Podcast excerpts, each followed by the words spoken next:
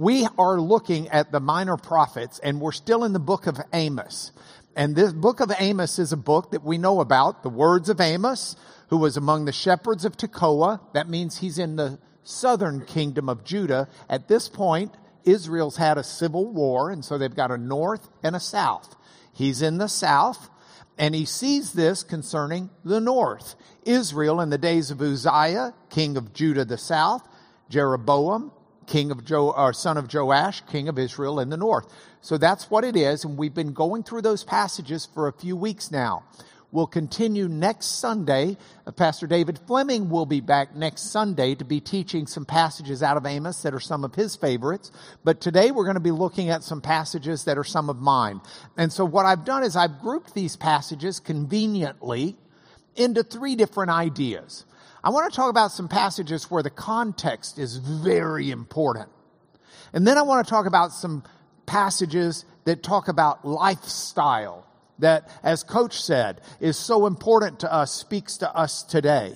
And then the third thing I want to talk about are some surprising passages, including one that Dale Hearn has uh, uh, asked me to be sure and include. So we will try to do all of that together. We're going to start with the, whoops, that should say not passages then. That should say context. And that comes when you mess up And so we're going to fix that mess up because I just I can't handle it. Control save, control return. So we're going to start with passages where the context is very important. And the first one that we're going to look at Ah, there we go. First one we're going to look at is from Amos chapter 3 verse 1. Now, here's the passage.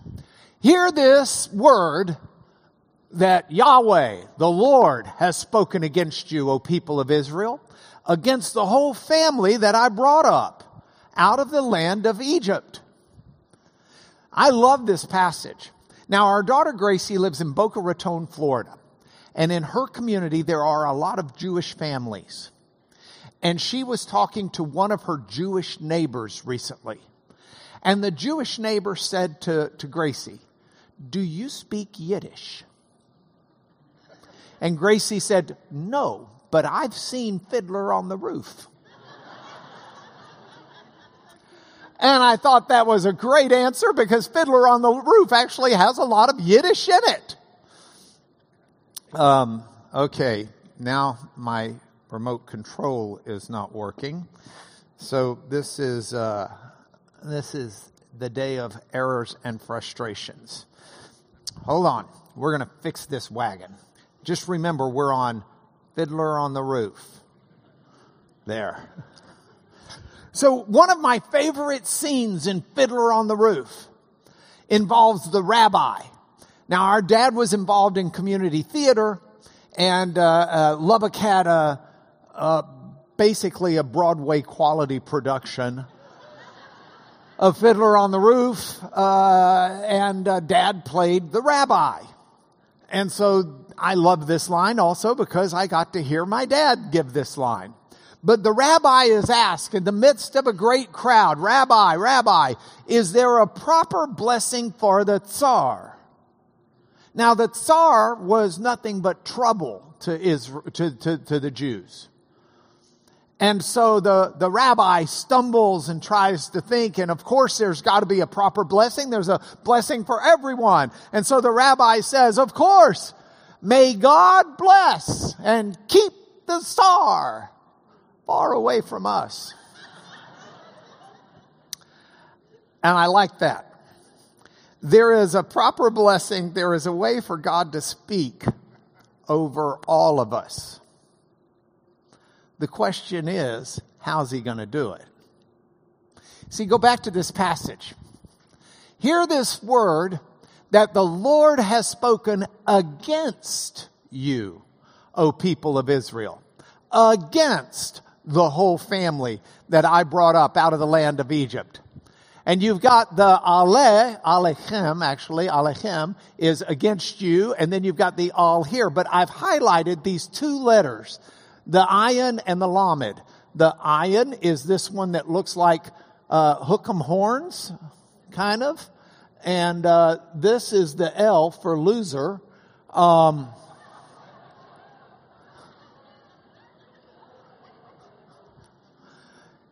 just something you can remember it by.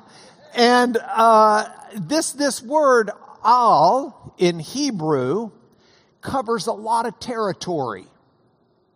So when you put this word, which is um, in front of them here, when you put this word, it can mean over, it can mean on, it can mean above, it can mean with regard to, it can mean against, and you figure out how to translate it by the context.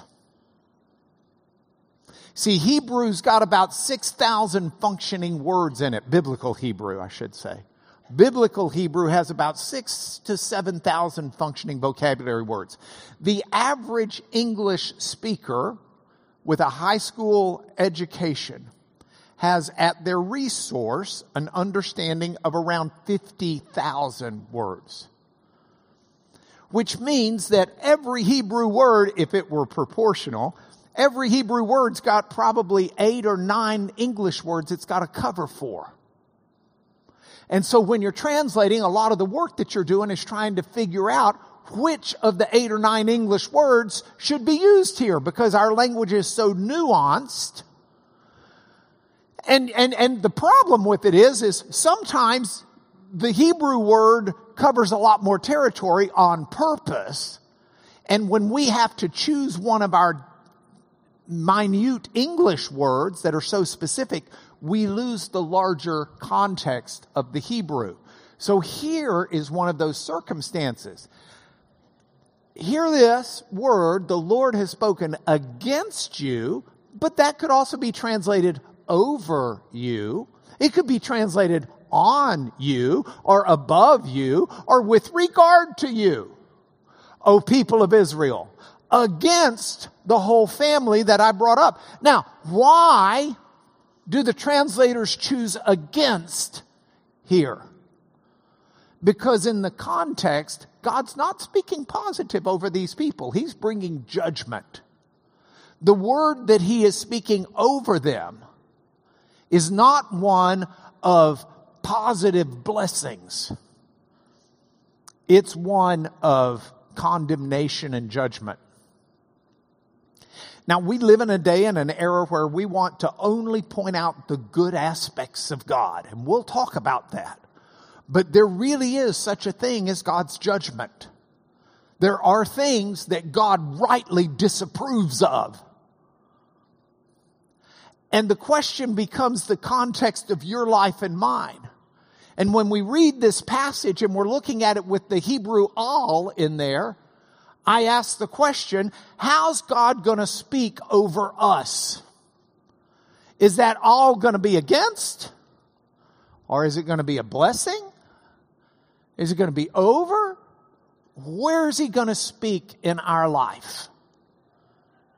And that's something that's fair for all of us to ask if we were to take that verse and think about it in terms of what is God? Because God's going to speak into everyone's life. God does not ignore anyone.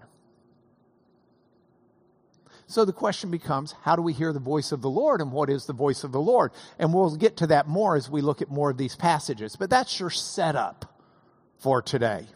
So with that, let's roll forward about five verses and look at Amos 3 verse 6. Now, I'm going to isolate this verse for you. I want you to look at it because this is one of the most important verses in the New Testament, I mean in the in the Bible for what we're talking about today.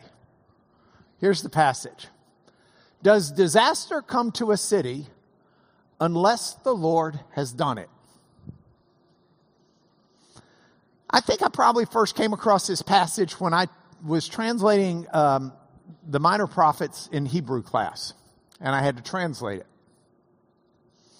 Um, but the biggest memory I had, and, and, I don't really remember it, honestly. I, I, I, translated Amos, so I mean, the Professor Miller would not let us skip over verse 6. I'm sure I got it, okay?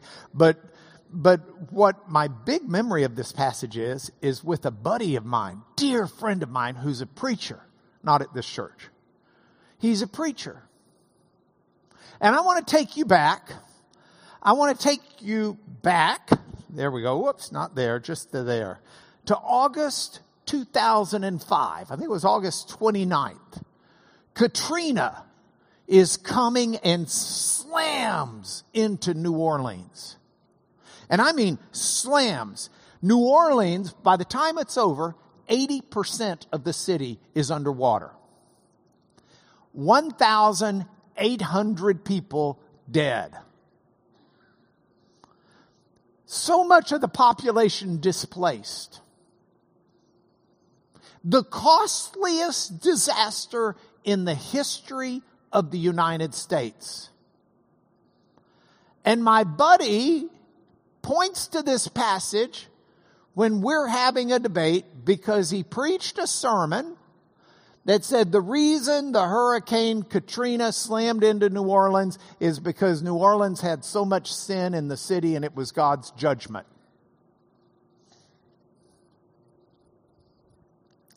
And I took issue with him.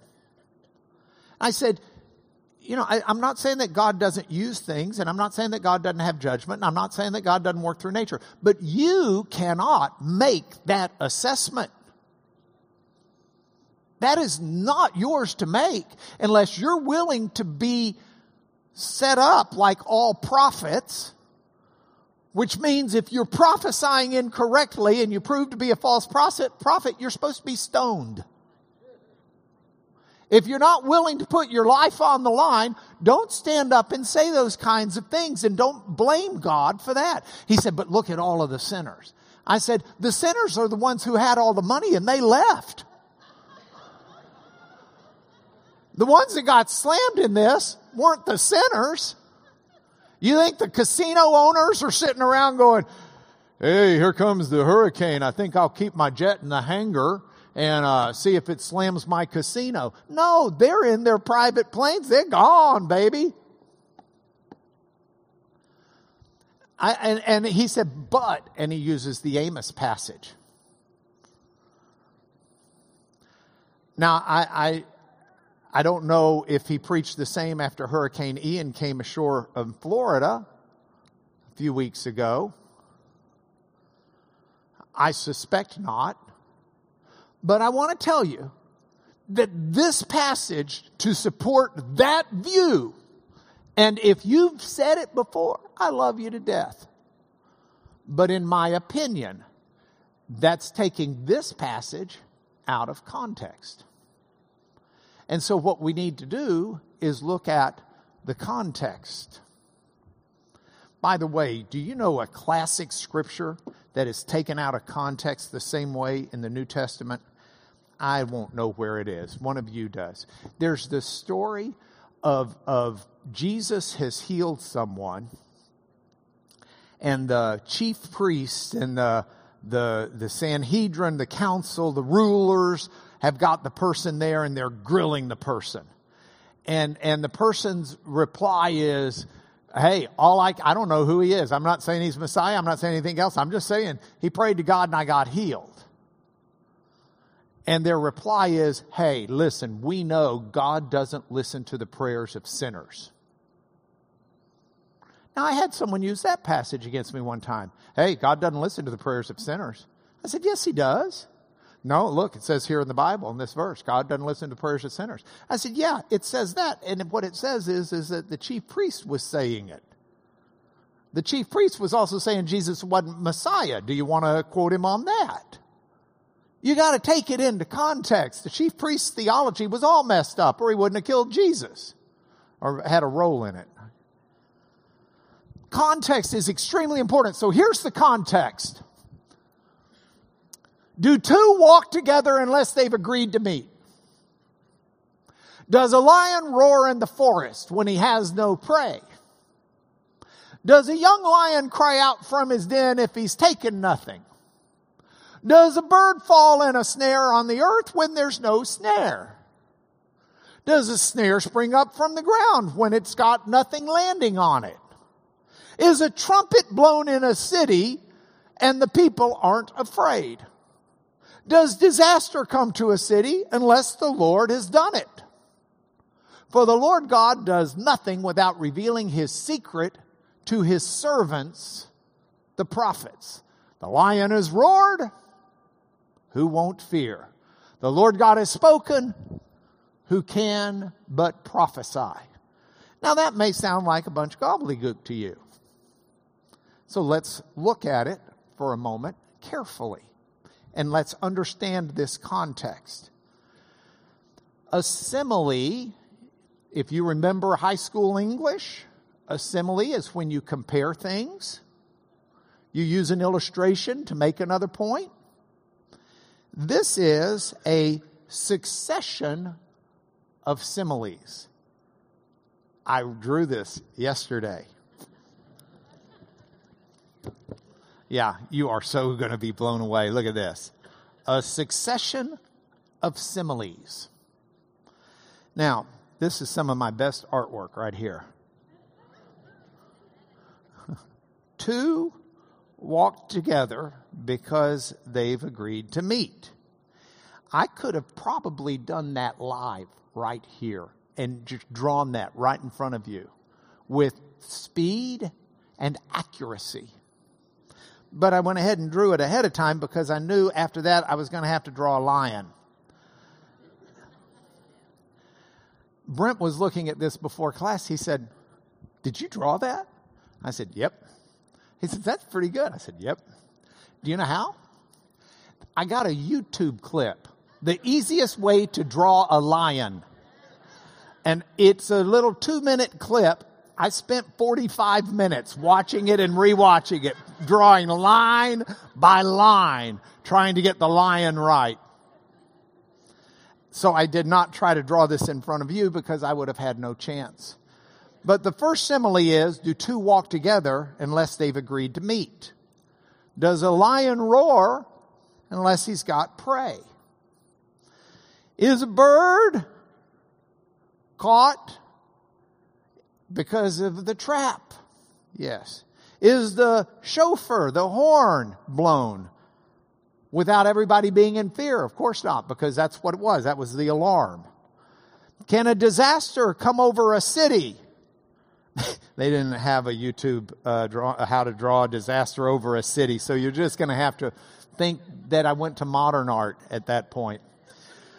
Can disaster befall a city unless God decrees it of sorts? Now, these similes have a meaning, and they are all to be understood together. This is one big passage. So let's look at it together for a moment. The two walking together because they've agreed to meet. That is God and Amos. God has spoken and Amos the prophet has agreed to be his mouthpiece. So what Amos is saying comes from him meeting with God. A contemporary of Amos was Jonah. That's an example of two not agreeing to meet, at least not for the first several chapters. Can a lion roar without its prey? The lion is God. The lion is God. And God, just like a lion roars when it has its prey, so the voice of God goes out when he's got a message to say. The bird caught in a trap is Israel. Now you may be saying, where are you getting this from? This sounds goofy. It's in the passage, and I'll show you. Let me explain it, and then we'll go back and see where it is in the passage that we just didn't notice because it's so foreign to our way of thinking. The bird caught in a trap is Israel. Israel has lived a life that is one that's destined to make them dinner at the table for other people. The shofar horn that's blown That's the prophet. That's Amos. Amos is declaring what's going to happen. And the disaster over the city is the coming judgment or doom on Israel. And it's the completion of the metaphor. So if we go back to the passage and look at it, the Lord God does nothing without revealing his secret to his servants, the prophets. So now we're backing back away from the simile. So the Lord does nothing, disaster over the city, without saying it to his prophets. And then you continue to back away. The lion has roared. Who's not going to fear? God has spoken. Who can but prophesy? The judgment's coming. The prophet has said it. The lion has roared. The prey he has. Who can but prophesy? And it walks back, the passage walks back the explanation, which takes me to where we started this. We started this with this passage. Does disaster come to a city unless the Lord has done it? That's not a statement for all time where anytime there's a natural disaster, you know God's the responsible party. That takes it out of context. Does that mean God can't use natural disasters? Of course he can. But don't ever be so presumptuous as to say that you are the prophet who is proclaiming that this is the hand of God and you blame God for the misery that a lot of people endure when the real answer for many times is we live in a fallen world that is busted. And this busted fallen world affects people. And God charges you and me not with sitting in the back in judgment saying, well, it's your own fault. If you hadn't been so sinful, God wouldn't have done it to you. Instead, God calls us to be in a position of ministering and trying to make the best of a bad situation, to show His love, to show His compassion, to show His mercy. We can always be called on to do that. I love this church's reaction to natural disasters. I love the way we go out and help people muck out their homes. You know, it was not long after Katrina that the hurricane hit Houston. Did you get affected by the hurricane? If you did that hit Houston, raise your hand, please. Okay. Y'all aren't just that God didn't do that because he's just so fed up with your sin. So we've just got to be careful. Now, I'm not sure that that passage changes your life much, but it fixes a scripture that's one of my pet peeves. So there. Now, let's go to lifestyle. These will be more life changing, perhaps. The next passage I want to look at continues in Amos, and now we're going past verse 8. We're going to go to verse 9 and verse 10. Here's what you've got.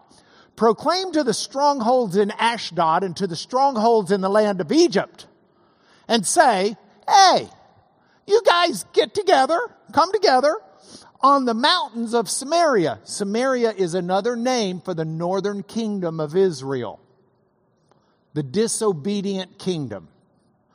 You guys come get on the mountains, get a really good seat, and watch what all's about to come down. Watch the oppressed in her midst. They don't know how to do right, declares the Lord. I, this is an interesting deal.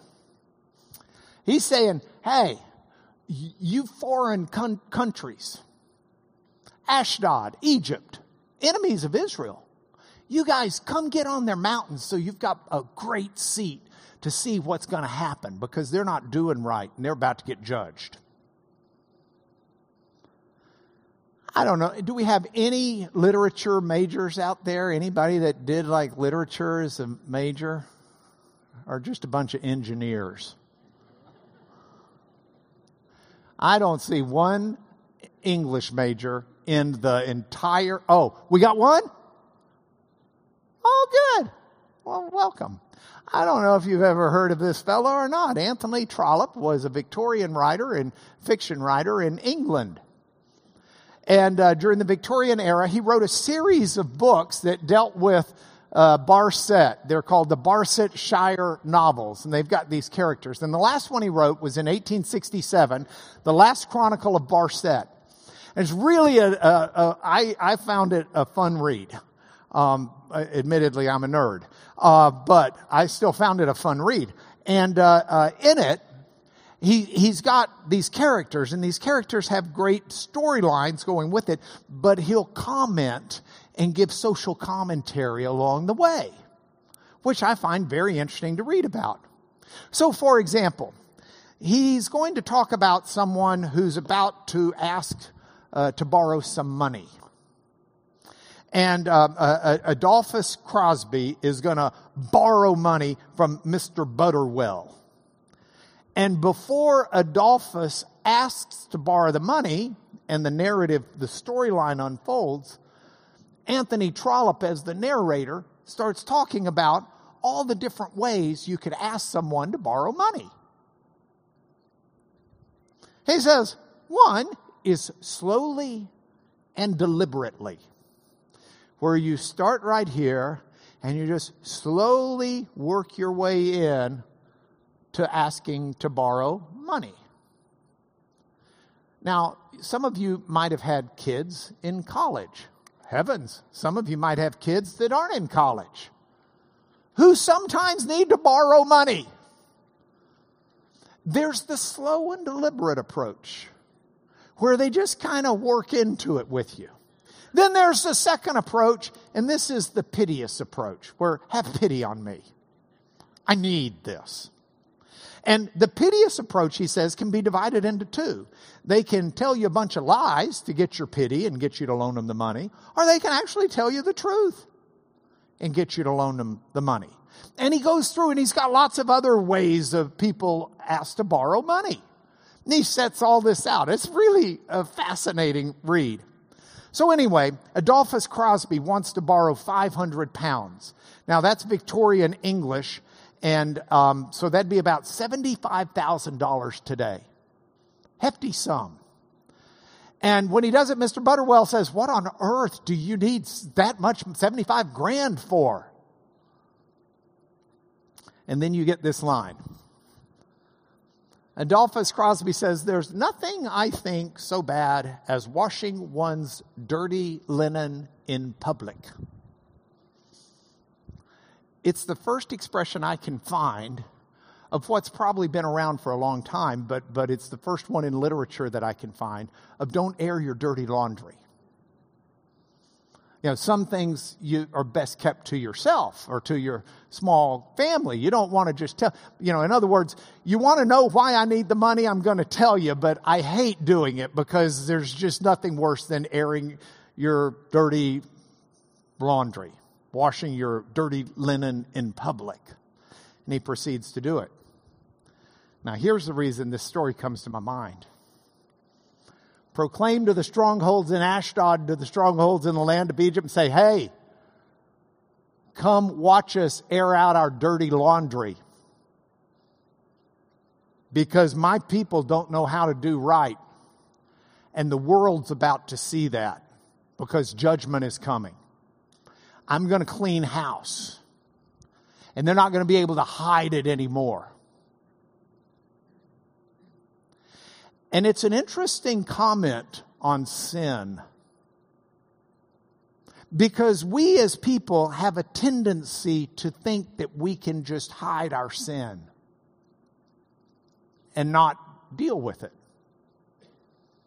There's a song that came out uh, Becky and I were trying to place the time of it. It's been a long time. I don't remember when it came out. Uh, I should have looked it up. But I've got the song for you. It's by a fellow named Randy Stonehill. And uh, it's on his album, The Lazarus Heart.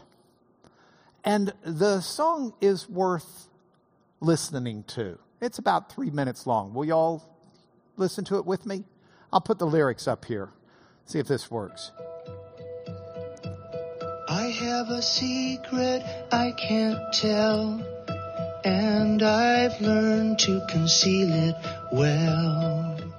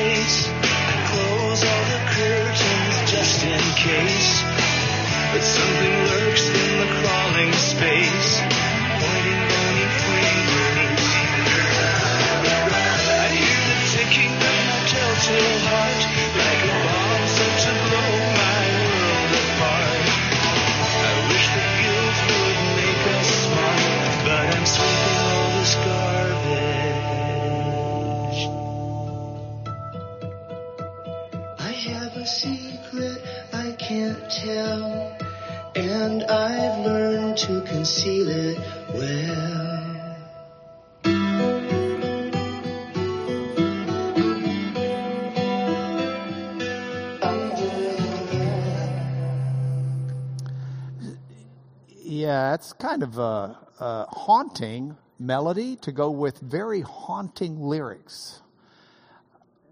You know, biblically, if I can use a modern simile, sin is like cancer. It's cells gone amok. And, and God will not ignore cancer. He will not ignore sin. And, and as people, if we think God doesn't know what's under our carpet, we are deluded of all people. If we think God doesn't know the skeletons in our closet, we are deluded beyond all people. God is acutely aware, and God wants to clean out under the rug, and He wants to clean out our closet. And if you've got those areas in your life that you're hoping and praying no one ever finds out about. Might I suggest to you, before your dirty linen is aired in public by a God who won't ignore the cancer, might I suggest to you that you first begin by going to the Lord and admitting what you've hidden under the rug? Admit what you've put in the closet. Confess your sins to Him, and He is faithful to forgive you. I have a buddy whose daughter has just really, really, really gone through with it. She has, she has destroyed so much of her life. And she has, has taken the treasure of, of even the gospel that was invested in her and has, has made it a, uh, just, has really messed up. And for several years, my buddies had to show tough love to this child. Can't reinforce that lifestyle. Doesn't even know the full depths of it, but what he knows has just ripped him apart. that daughter has finally come to try and reestablish a relationship with my buddy. And he was going to be having dinner with her for the first time in years. And she wants forgiveness. And my buddy said to her, said to me, he said, You know, I'm going to tell her that I forgive her, but I'm not going to forget what she did. And I said to my buddy, I said, Now, wait a minute. You're called to model our God. And our God makes it a point of saying not only does He forgive us when we confess our sins, but He forgets them. He throws them as far away as the east is from the west. And you're called to model that forgiveness because you're the closest thing to God the Father she's going to know right now in her life. So you don't say to her, All right, I'm going to forgive you, but I'm not forgetting. You can say, I'm going to forgive you because your real sin is against God and God forgives you and He loves you and I love you. And I'm excited that we're going to take the time to rebuild the trust because that will take time. But there's a difference there. And, and, and I, I urge you to take your sins, to take what you've hidden under the rug and take it to the Lord and experience His forgiveness. He will clean out under your rug for you. He will remove that. But it takes you taking it to the Lord and confessing it and being honest with Him about it. Okay, that's lifestyle there. Let's go to another lifestyle. Amos 3 13 through 14. Hear and testify against the house of Jacob, declares the Lord God, the God of hosts that on the day I punish Israel for his transgressions, I'll punish the altars of Bethel. That's where they built uh, the golden cows, uh, not the ones right out of Egypt, but they'd redone it. Um, and the horns of the altar shall be cut off and fall to the ground. Now, I got two pictures here because I got two stories. The picture on your left is our grandson, John Henry. Now, John Henry in October turned three. Becky and I got to come in for his birthday party. And our daughter Gracie gave us a list of to dos. Becky, we had to get the balloons. We had to get, I don't remember what all. We got the balloons. We got, did we get the cake? We got the cake. We got the balloons. We had a list, and I don't remember what all it was because Gracie gave the list to Becky, and I was really just driving. Becky was like, now we, we got to go over there. Now we got to go over there. And I'm doing good. I can drive and I can carry.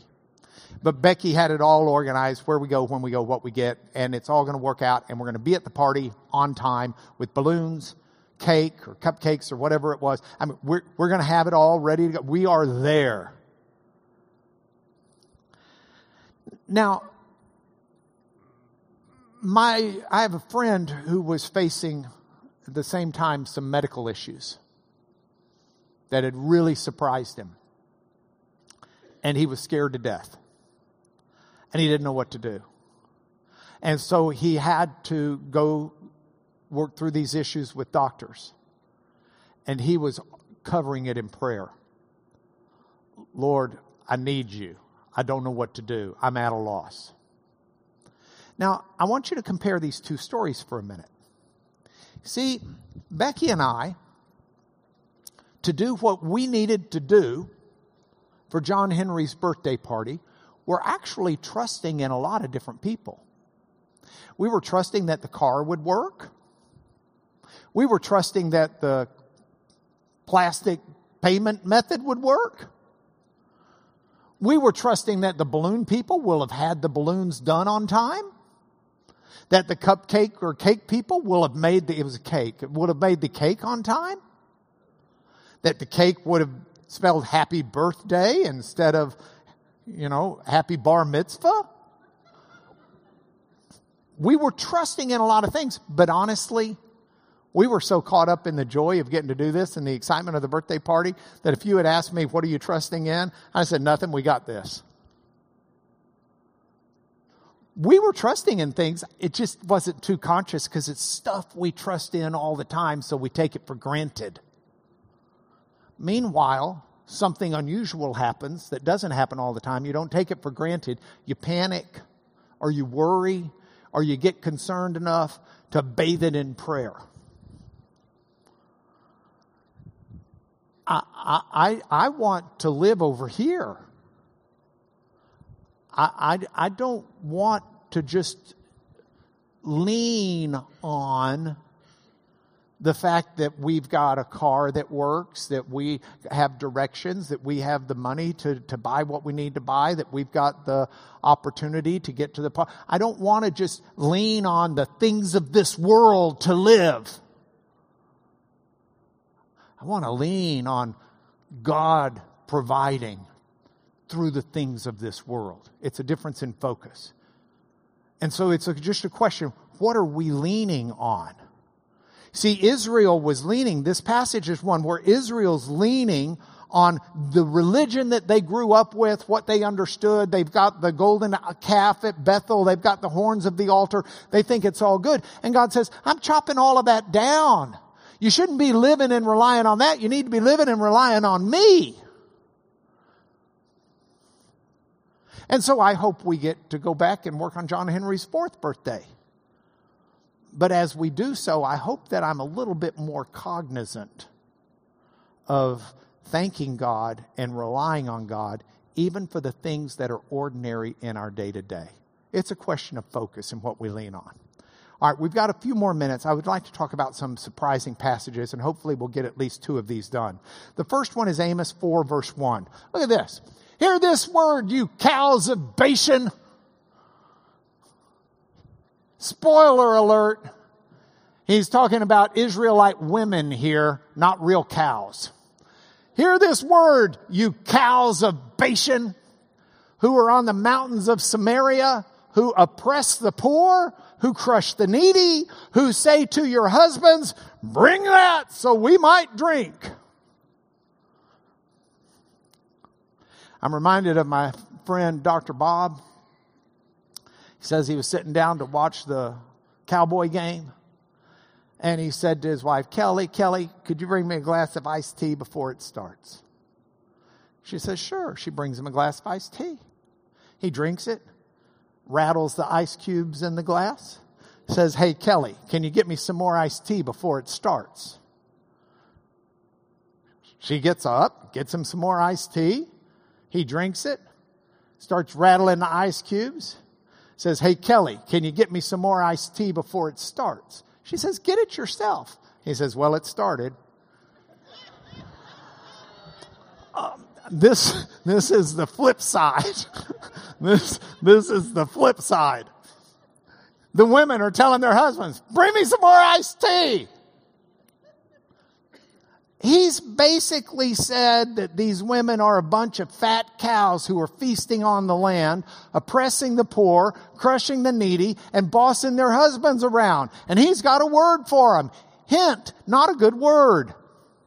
Now, these aren't little nice cows of Bashan like the Chick-fil-A ad, okay? And you shouldn't take this as, well, I thought sticks and stones may break my bones, but word, you know, gee, God has devolved the prophet into a third grade taunt. Oh, you cow of Bashan. No, there really were cows of Bashan that were well known for, for having the best pasture land and getting to eat and being the fattest cows around. So he's not just calling them a fat cow in our modern sense. He's saying that's what you are. You're just sitting around, standing around eating. You'll oppress the poor for your food. You'll nudge them out of the pasture so you can eat everything you've got. Now, I did get an email from a dear friend of mine in this class who said, sometimes in this, I have a tendency to say too much about the poor and I don't give the other side of the coin that, that the unpoor to be treated fairly as well. Yeah, that's true, but this is what Amos is saying. He's not saying, hey, poor people, you're eating more than your share. Let the rich people eat. He's talking about the fact that they're abusing it and they're not giving thought to it. He's talking about why we pass the envelope around so that we who are going to be feasting on Thanksgiving can be cognizant of the people who for Thanksgiving it means they don't have a chance to eat anything. And so we're going to go share a meal with them. And that's what he's saying here. Hear this word, you cows of Bashan who are on the mountain of Samaria. You are sitting there and you're eating all of this food you better be mindful of the people who don't have any. It's the reason if you go to our church website, you see that we've got a food pantry where we give away thousands of meals to our community. And when we support this church, some of our support goes there. And we keep that stocked, and it's not just supporting the church. You'll find a list of things that are needed there, groceries that are needed there. And if you'll download that list every time you go to the grocery store, even if you can only afford to add a few cans to what you've got, and you drop it off, you're demonstrating a spirit, a lifestyle change that's really good on a surprising verse. I've got to get to one more Amos 4 6. I gave you cleanness of teeth in all your cities and lack of bread in all your places, yet you did not return to me, declares the Lord. Sarah, our daughter, was three years old, maybe four, when she decided she could sing all the time. And all of her songs had very important words. And we were driving, and she started singing, I love my mommy. I love my daddy. I love my brothers. I love my sisters. I love God. I love Jesus.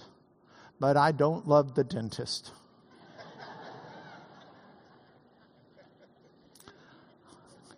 When God says, I will give them cleanness of teeth, He's not talking about His role as a dental hygienist. This passage says something else. I gave you cleanness of teeth in all your cities and lack of bread in all your places. This is Hebrew parallelism. Cleanness of teeth is parallel to lack of bread. In other words, I starved you. I starved you trying to get your attention. So cleanness of teeth means you didn't have any food in your teeth because you didn't have any food to eat. I tried to get your attention. God doesn't inflict pain without a purpose. I tried to get your, and by the way, in that sense, God may be a dentist. Um, but this plugs in real closely with the following verses right after it 9 through 12. I struck you with blight and mildew, yet you didn't return to me. I sent among you a pestilence. I made the stench of your camp go up in your nostrils, yet you didn't return to me. I overthrew some of you, yet you didn't return to me, declares the Lord. Therefore, I'm going to do this. And here comes the judgment. Uh, we had five kids. We've got nine grandkids. Our kids are great parents, and I, because of Becky, um, they're just marvelous parents. But we determined early on the way we would discipline our children is do the least amount of discipline you need to to get the result. You know, don't throw a nuclear bomb on them if you can get the same thing with timeout. You know, you don't, don't, you, you, you, you, you start with the least amount of punishment necessary to get them in line. Sometimes you got to ratchet it up because they don't get in line. Sometimes with one of our daughters, if you looked at her like this, she's bawling and she will be different for the rest of her life. Another one of our daughters, you look at her like that, she'll look at you like that. You, you hold up your finger, she'll hold up her finger. It's just different stuff with different kids. Well, God treats us like his children in that sense. And he tried all of these different things and they just wouldn't do it. I, look, a contemporary of Amos was Jonah. Go back to Jonah. You got God, you got Jonah. God says to Jonah, go east to Nineveh. Jonah goes west. God says to Jonah, go inland to Nineveh. Jonah says, I'm going to the sea. God says, go preach to the pagans. Jonah's on the boat. The pagans want to hear about God, and Jonah's just going to sleep. And I don't want to be that way. I don't want God to have to ratchet up the attention getters in my life. I want to be obedient the first time. Does that make sense? Okay, here are your points for home. God's going to speak over your life. Is it going to be for you or against you? You say, Well, I'm not good enough for him to speak for. That's okay. He spoke for you in Jesus. All you got to do is bring your sin to him. Confess who you are. Confess what you've done. And he will take care of the cancer. But at the end, what you got to do is you got to lean on him and not lean on yourself. And that can transform us because God will be at work in us. So we're out of time. I thank you for listening. Let me bless you in the name of Jesus. Have a great Thanksgiving, and I'll see you in two weeks. Uh, Lord, in the name of Jesus, I ask your blessings on all of us here. Father, I, we all can confess to you that we are sinners in need of your forgiveness, in need of your touch, in need of your strength. And we readily confess that, Lord. And we embrace your forgiveness in Christ and ask you to speak blessing over us, strength over us. Give us wisdom, give us discretion. Bless us in these holidays in a way where we can be a blessing to others by giving thanks to you publicly and privately for the transformation you've brought about in our lives. We pray all of this in the name of Jesus. Amen. God bless you guys.